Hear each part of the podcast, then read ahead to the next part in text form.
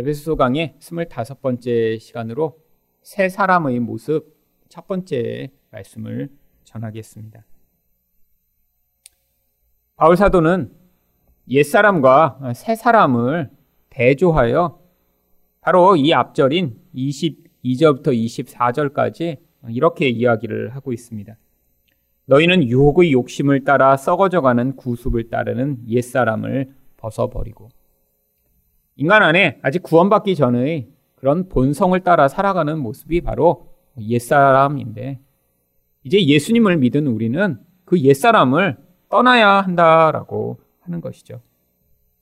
그런데 23절부터 24절까지는 이제 예수를 믿은 자만 갖게 되는 새 사람의 모습이 나옵니다. 오직 너희 심령이 새롭게 되어 하나님을 따라 의와 진리의 거룩함으로 지으심을 받은 새 사람을 입으라. 물론 바울은 마치 옷을 벗고 입는 것처럼 이 옛사람을 벗어버리고 새 사람을 입는 것이 쉬운 것처럼 표현하고 있지만 이 과정이 바로 구원이라고 하는 인생 내내 일어나는 과정입니다. 옷은 옷인데 아무리 벗어도 40년, 50년 걸려야 벗을 수 있는 옛사람이라는 옷. 새 사람도 한 번에 딱 입고 짠 변하면 좋겠는데 오랫동안 그새 사람을 덧입어야지만 그 모습이 나오는 그런 종류의 옷이긴 하죠.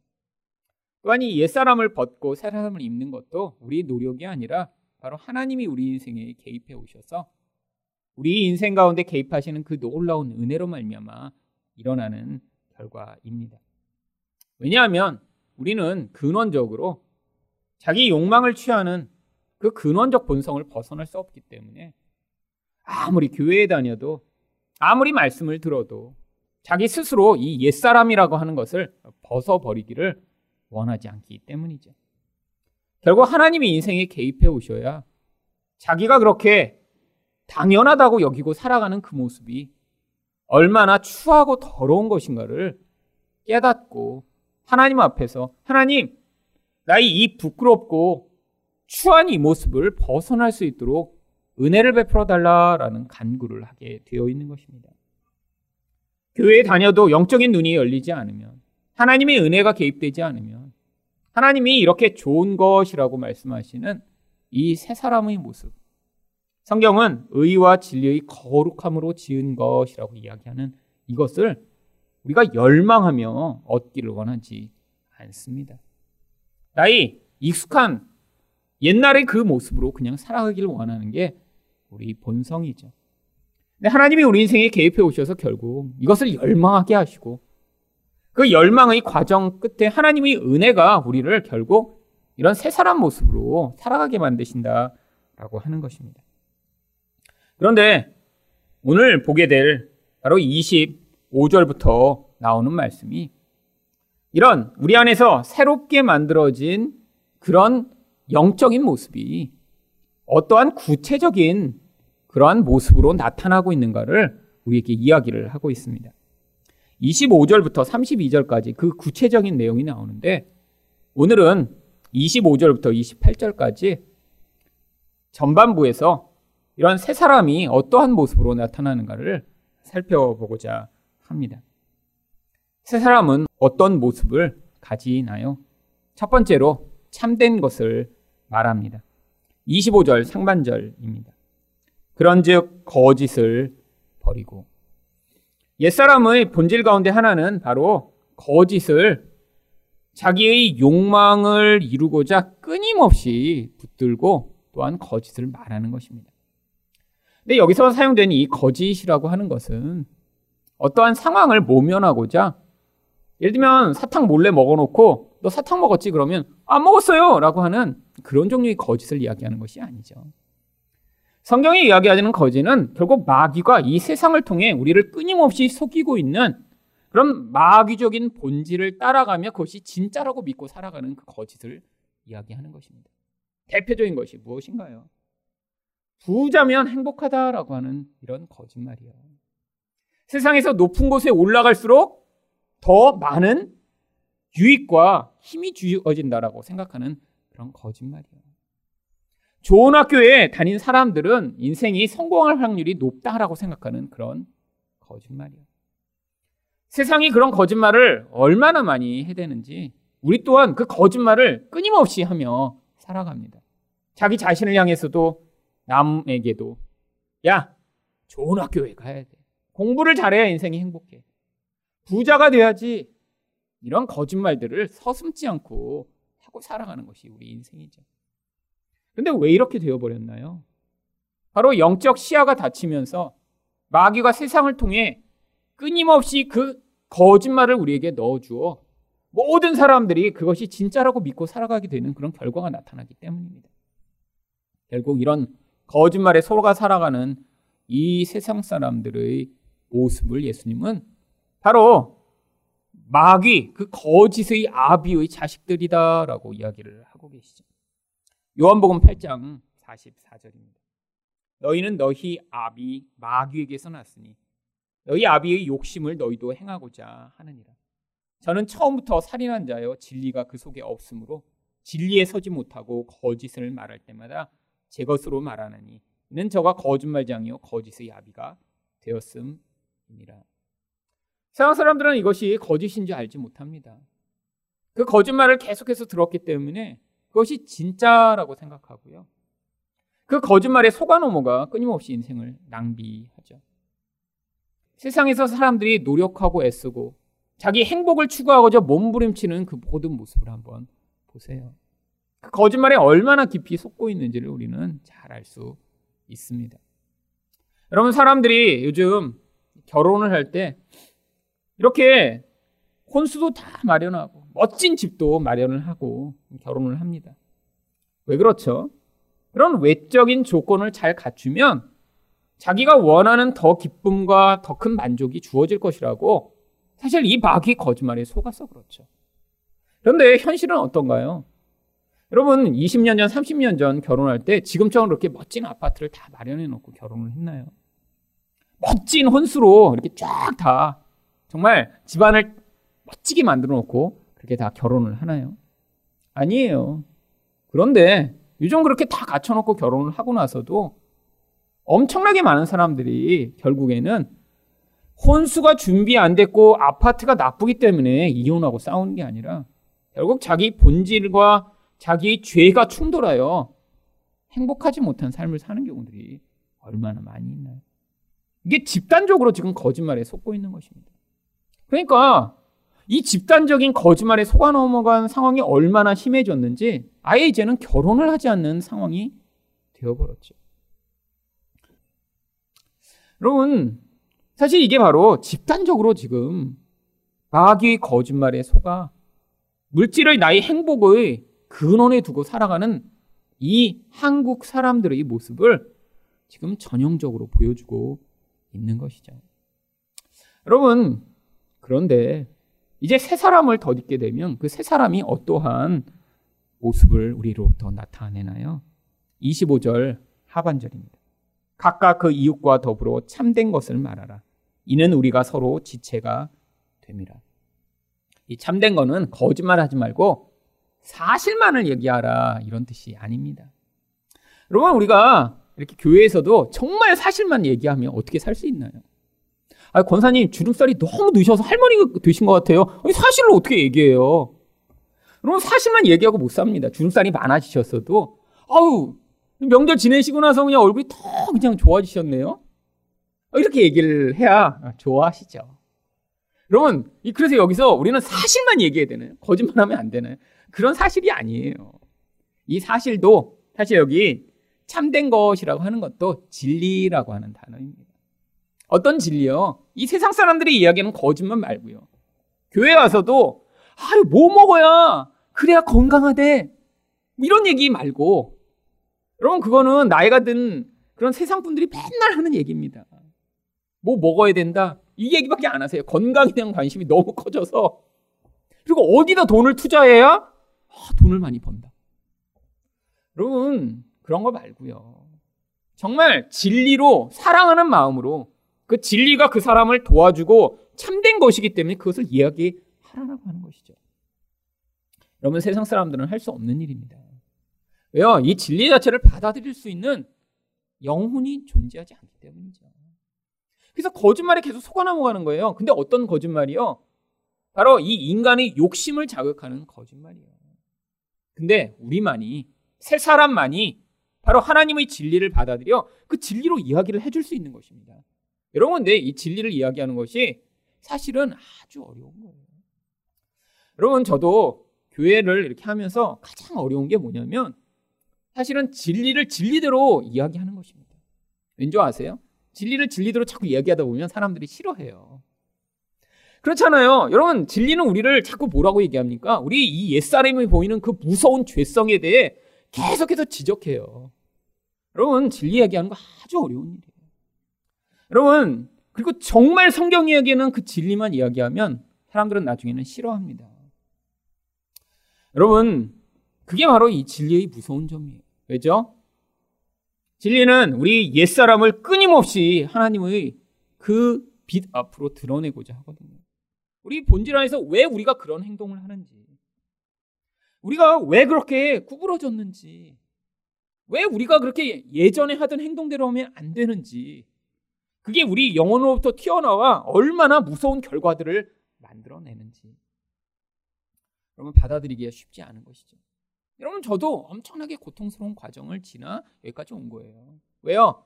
하나님이 이 진리로 저에게 말씀을 시작하셨는데 저는 사람을 통해 들은 게 아니라 말씀을 묵상하며 그 진리의 말씀을 제가 하나님의 말씀으로 받아들이기 시작했는데 그게 막 행복하고 기쁜 게 아니라 매일매일 고통스러운 과정이었습니다. 왜요? 하나님의 진리와 저는 너무나 관계가 없어요. 제가 원하는 것 하나님은 정반대의 것을 끊임없이 요구하십니다.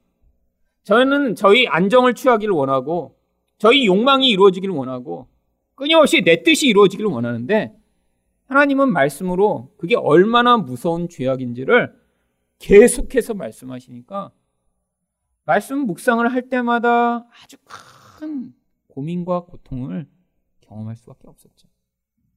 여러분 그런데 여러분 정말 사랑한다면 거짓말을 이해하시겠어요? 남들이 정말 죄 때문에 고통하고 있는데 거기다가 그 죄의 문제가 아니라 그래 딴 사람이 문제야 괜찮아 괜찮아라고 그렇게 해주시겠어요. 그래서 새 사람만이 진리를 이야기할 수 있는 것입니다. 왜? 우리는 서로 같이 교회로 지어져 가야 되는 그런 지체가 되기 때문이죠. 그런데 왜 꼭 이 진리 말하는 것을 성경이 이 세 사람의 중요한 모습으로 이야기하냐면 이 말이라는 것은 결국 인간이 가지고 있는 내적 본질을 드러내는 아주 중요한 통로가 되기 때문입니다. 야고보서 3장 2절과 5절 말씀을 보십니다. 우리가 다 실수가 많으니 만일 말에 실수가 없는 자라면 곧 온전한 사람이다.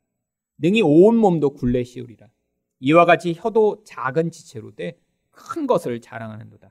보라 얼마나 작은 불이 얼마나 많은 나무를 태우는가.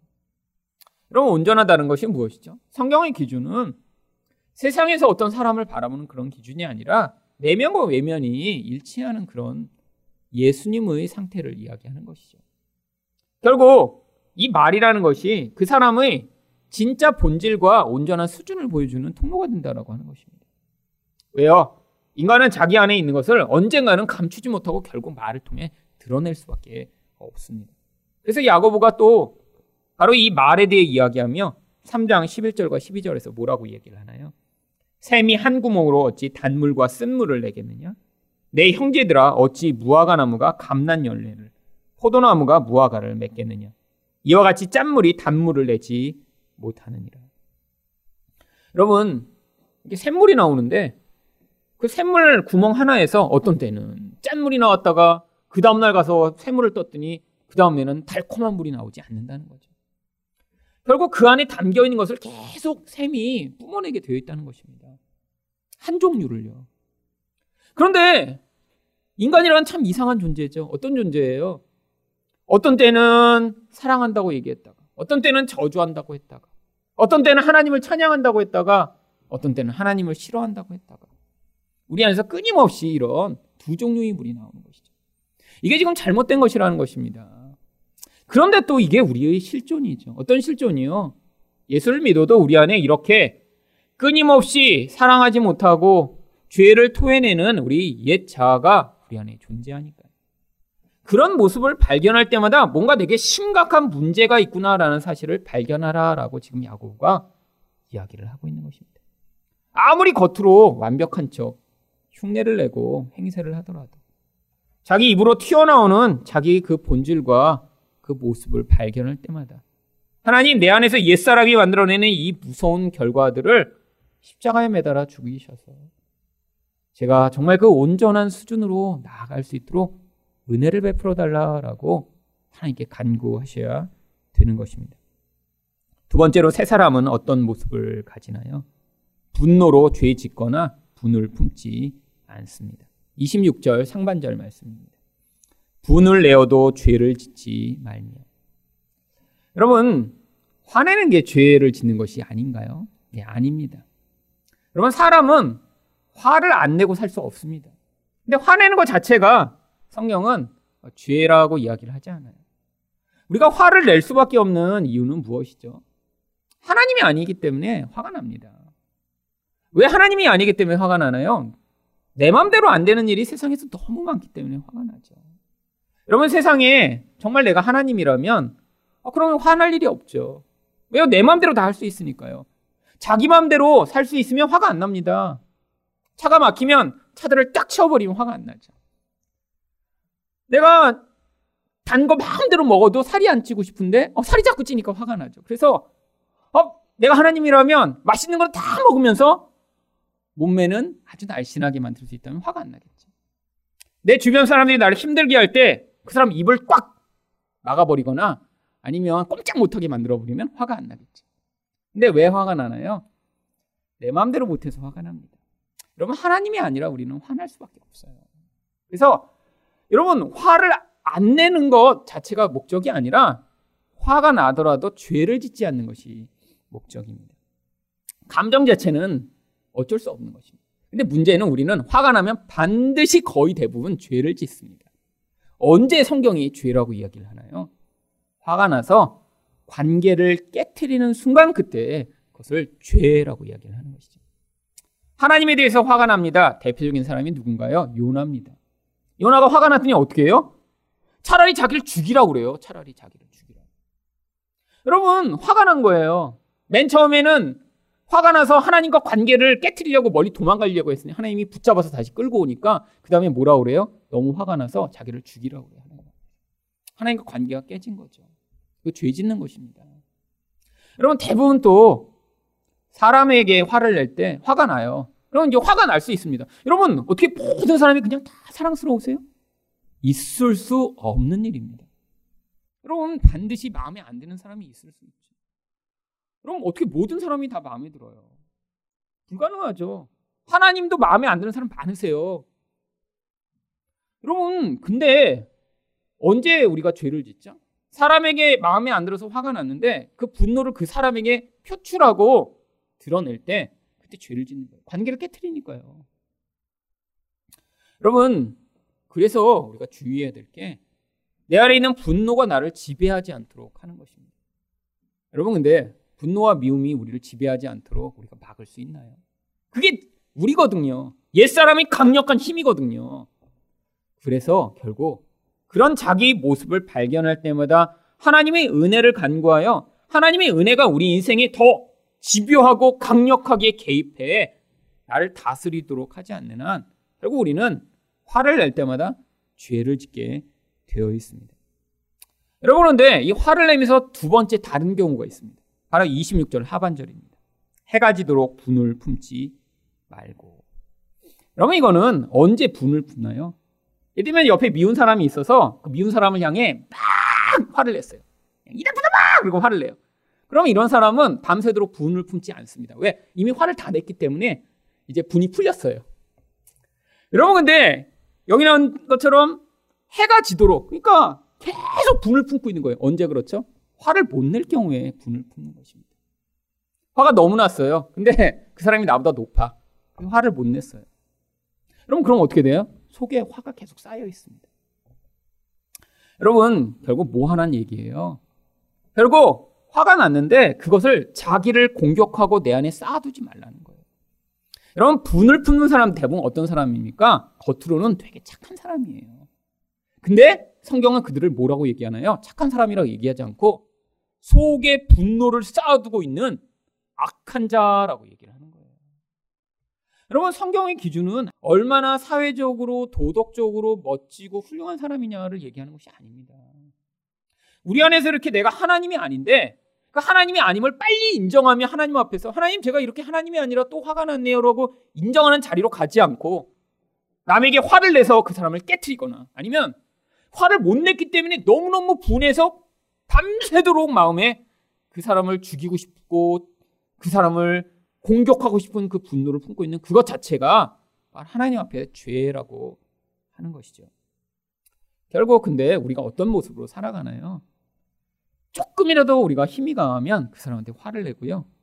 우리가 또 힘이 약하면 밤새도록 분노를 품습니다. 아니, 밤새도록 하룻밤만 품으면 되는데 제가 분노를 품어 보니까 3년도 가더라고요. 3년도. 미국까지 갔는데 계속 미워요. 그게 계속 기억나면서.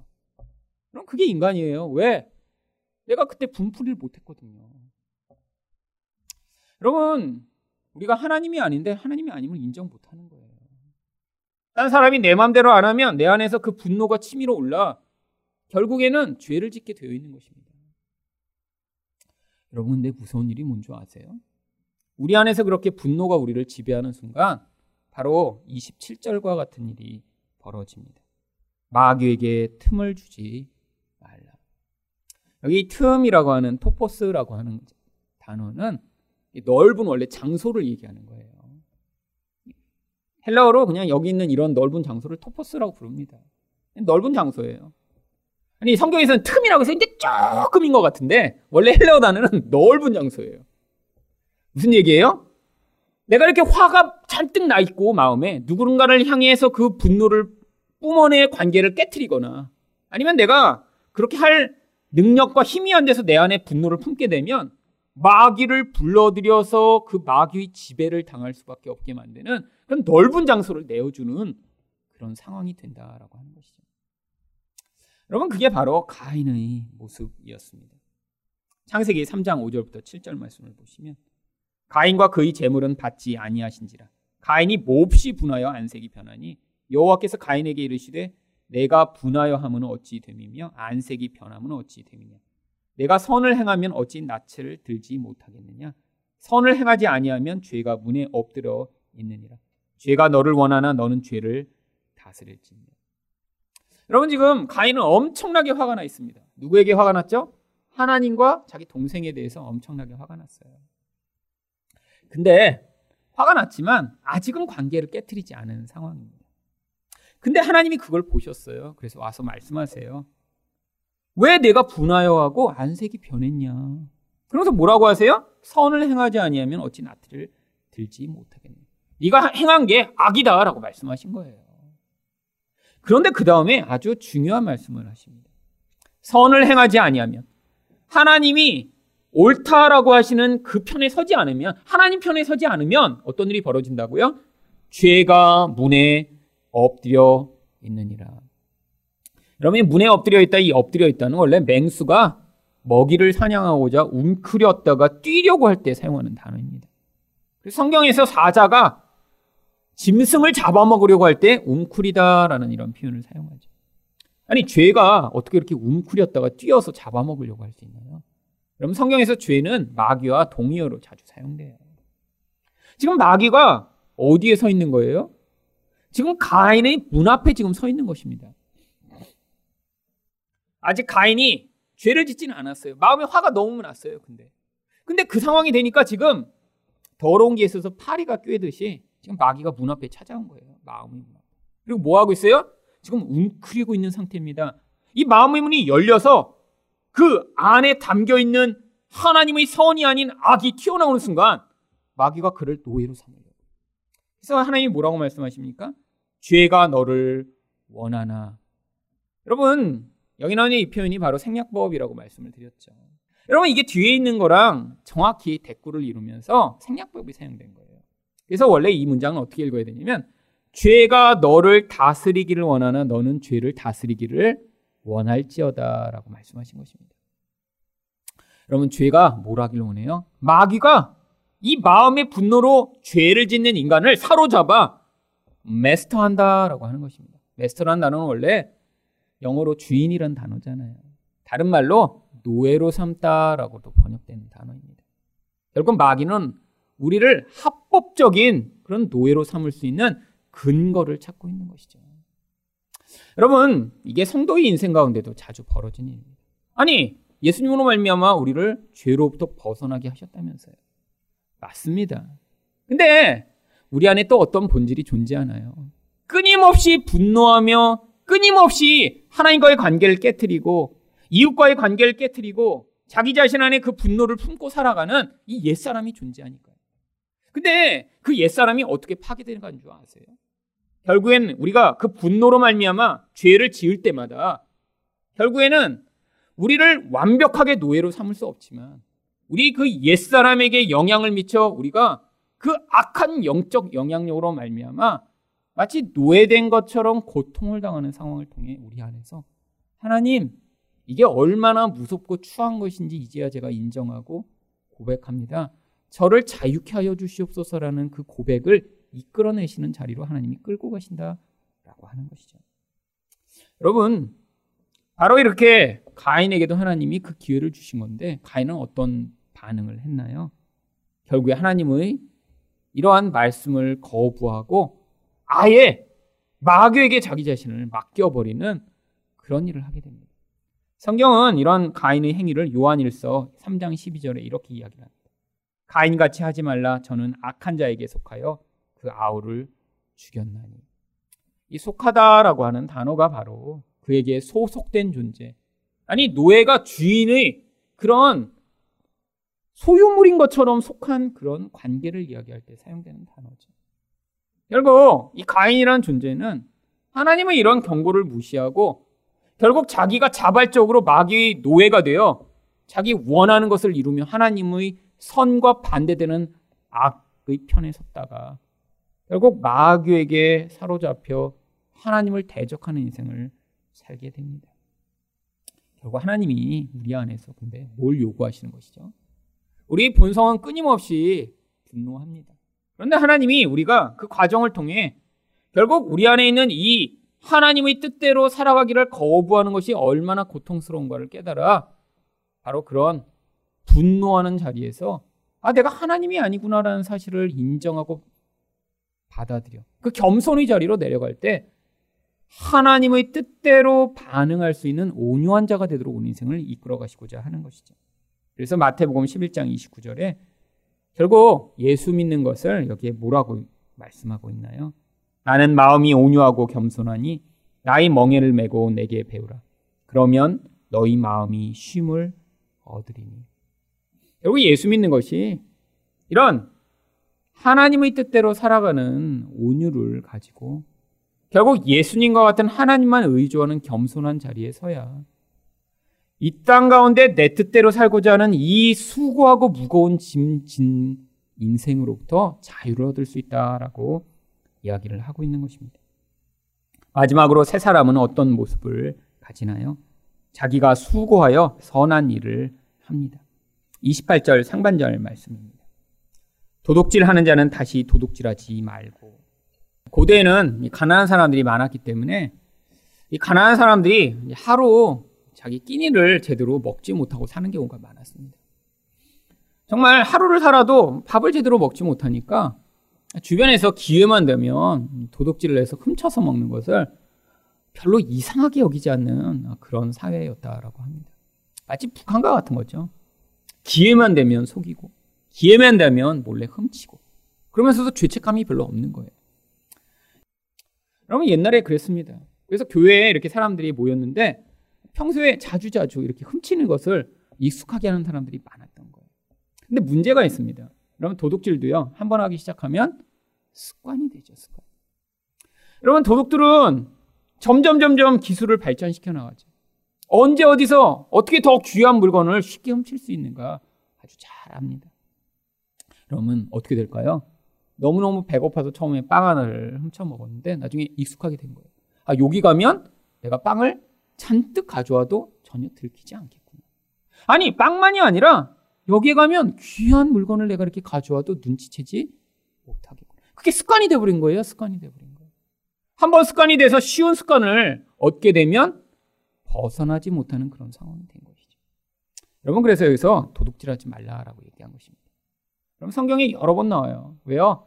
당시 사람들이 상황이 이런 일들을 아무렇지도 않게 여겼으니까. 근데 그것만 하지 않는 것이 아니라 뭘 하라고 이야기합니까? 돌이켜 가난한 자에게 구제할 수 있도록 자기 손으로 수고하여 선한 일을 하라. 여러분, 이거 아주 어려운 명령입니다. 뭐 지금처럼 이렇게 잉여가 많아서 뭐 통장에 저금도 하고 뭐 그걸로 무슨 일을 할 수 있는 그런 시대가 아니에요. 대부분이 되게 가난해서요. 하루 벌어 하루 먹고 사는 그런 상황입니다. 근데 다른 사람을 돕기 위해서는 더 열심히 일해야 되는 거예요. 자기 가족을 먹여 살리는 것을 넘어서 남을 돕고자 하는 그런 자리까지 가고자 하는 것은 사실 엄청난 희생이며 사랑이 구체적으로 나타나는 것이죠. 여러분, 잉여가 있는 게 아니라 일을 해서 잉여를 만들어 남을 돕는 그런 일이에요. 여러분, 왜 이런 걸 요구할까요? 이게 바로 세 사람만이 만들어낼 수 있는 그런 놀라운 사랑의 열매이기 때문입니다. 여러분, 잉여가 많아서 그 많은 것 중에 누군가 하나 주는 건 쉽죠. 근데 생각해 보세요. 아, 내가 평소에 뭐 8시간 일해서 그만큼으로 우리 가족이 먹고 살아요. 그런데 거기서 내가 2시간을 더 열심히 더 일한 다음에 거기서 나온 걸로 남을 돕고자 더 일한다면 그거 정말 어려운 일이겠죠. 근데 뭐 하라는 거예요? 심지어는 그런 자리로 나아가라는 거예요. 왜? 형제 사랑을 증명하라는 거죠. 무엇으로요? 바로 이렇게 쉽지 않은 선택을 통해서요. 여러분, 결국 물질을 통해 하나님의 사랑을 드러내는 통로로 삼으라는 것입니다. 근데 이게 바로 세 사람만이 할 수 있는 이기성에서 벗어난 태도니까요. 여러분, 그래서 초대교회에 어떤 일이 벌어졌나요? 성령 충만함이 임했습니다. 그랬더니 사람들에서 두 가지 놀라운 변화가 나타나죠. 사도행전 4장 31절과 32절입니다. 빌기를 다음에 모인 곳이 진동하더니 무리가 다 성령이 충만하여. 물론 요즘은 이렇게 성령이 충만해도 막 이렇게 진동하거나 그런 일은 없습니다. 여러분, 왜 근데 초대교회는 이런 일이 일어났을까요? 여러분, 그때 이런 일이 안 일어났으면 성령이 임하신지 우리에게 증거할 수가 없으니까요. 그냥 몰래 성령이 임하셨다고 생각해 보세요. 그래서 그냥 몰래 충만을 받았어요. 그러면 성경의 기록자가 성령이 충만히 임했다라고 증거로 우리에게 보여줄 수 없으니까 그때만 이런 진동을 하고 그때만 막 이렇게 불의 혀 같은 것이 나타나고 그런 거예요.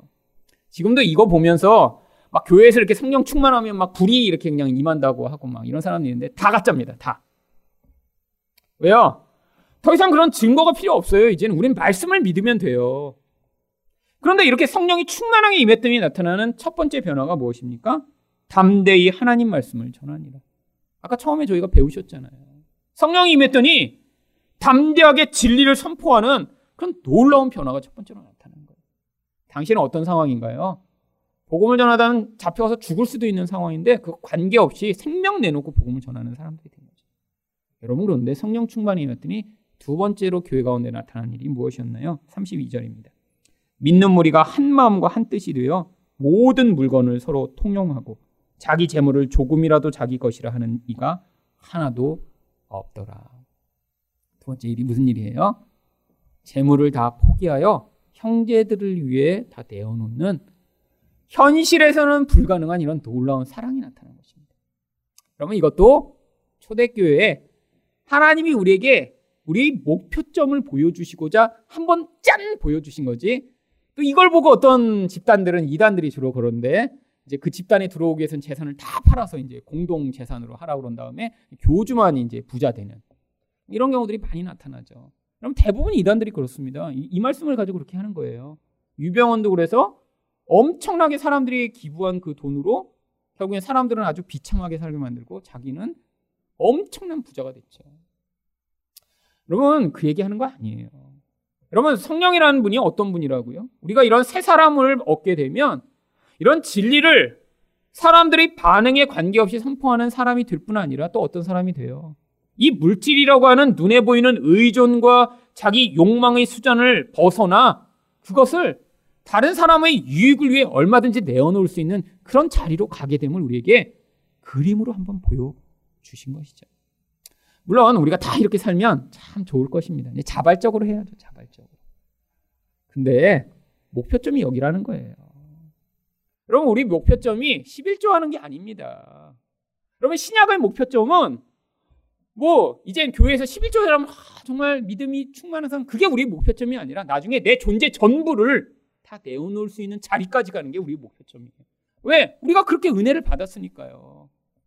근데 이렇게 한 번에 되는 게 아니라 인생을 통해서 되는 것입니다. 처음에는 11조도 힘들다가 나중에는 나를 위해 쓸 것을 내어놓으며 다른 사람의 유익을 구하는 자리까지 가게 되는 그런 새 사람만이 만들어낸 놀라운 우리 삶의 변화를 경험하는 하나님 늘 이기적으로 살던 나 같은 존재가 어떻게 이렇게 하나님의 사랑을 흘려보낼 수 있는 사람이 되었는지요라는 그런 놀라운 감격과 감사를 경험하게 되는 게 바로 우리가 이 땅을 살며 우리가 그런 은혜로 말미암아 새 사람의 모습을 가진 모습으로 살아가는 것일 것입니다.